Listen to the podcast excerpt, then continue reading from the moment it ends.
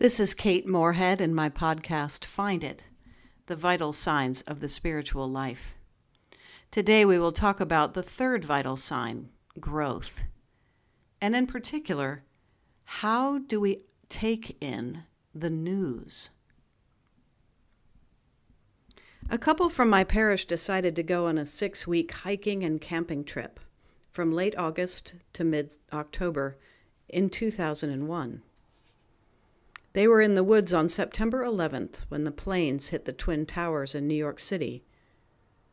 They met someone who told them the news, so they found their way into a small town where they sat at a bar and watched the news for about an hour.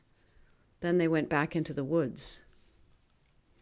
My friends were, of course, very concerned, and they prayed daily for this country and for the world, but they continued their trip until its scheduled end. When they returned home, my friends realized that the rest of this country had suffered from trauma. Their neighbors, their relatives, their friends, all had been affected profoundly by the horror of the event, and particularly by the sight of people jumping out of windows to their death, images that had replayed over and over again on the television and internet.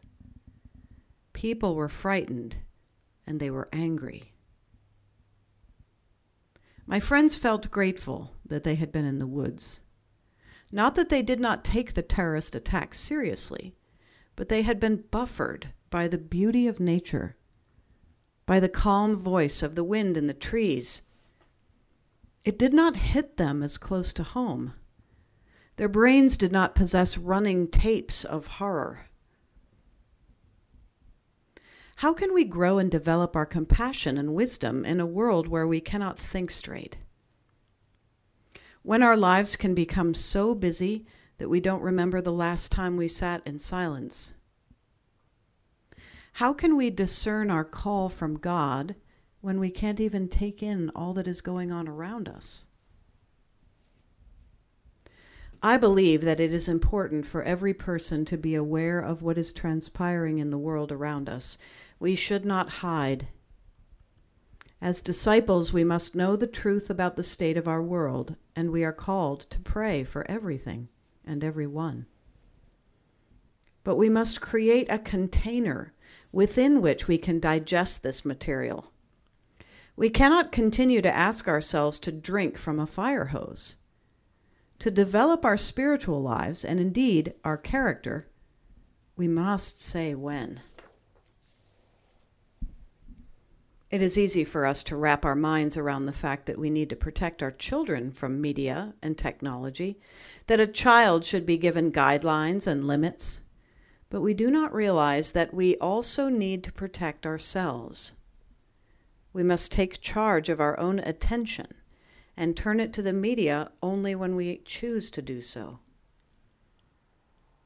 But how do you determine how much media to digest? What is the right balance for you?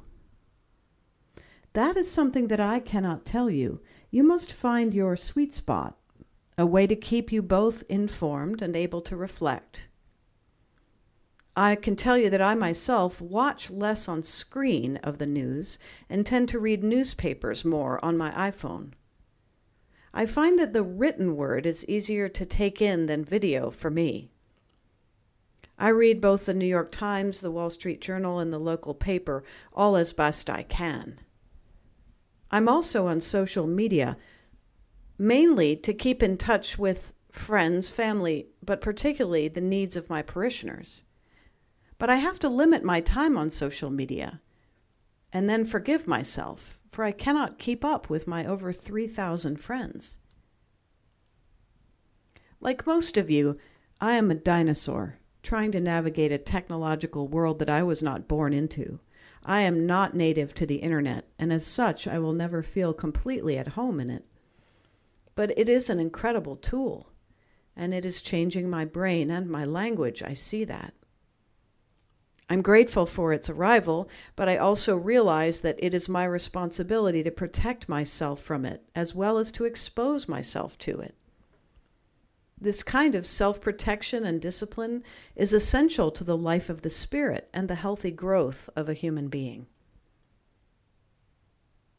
To triage the news is to keep despair at bay, for the news feeds on crisis. We must know that the world is not full of catastrophe all the time. There is much good that transpires, but the news feeds on the fear and anxiety produced by upheaval and discord. Good news doesn't sell. Always remember that. And remember that for every crime reported, there are hundreds of good people just trying to do the right thing.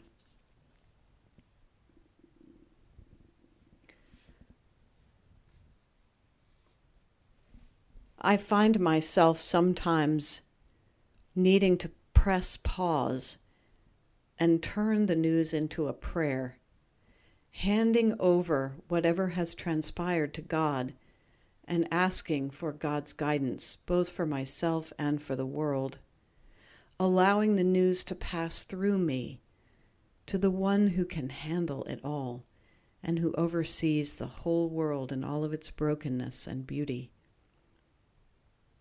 Watching the news can become a form of prayer, but we must be careful to pace ourselves and to understand that our capacity to take it in is not infinite, and we can do damage to ourselves if we do not say when.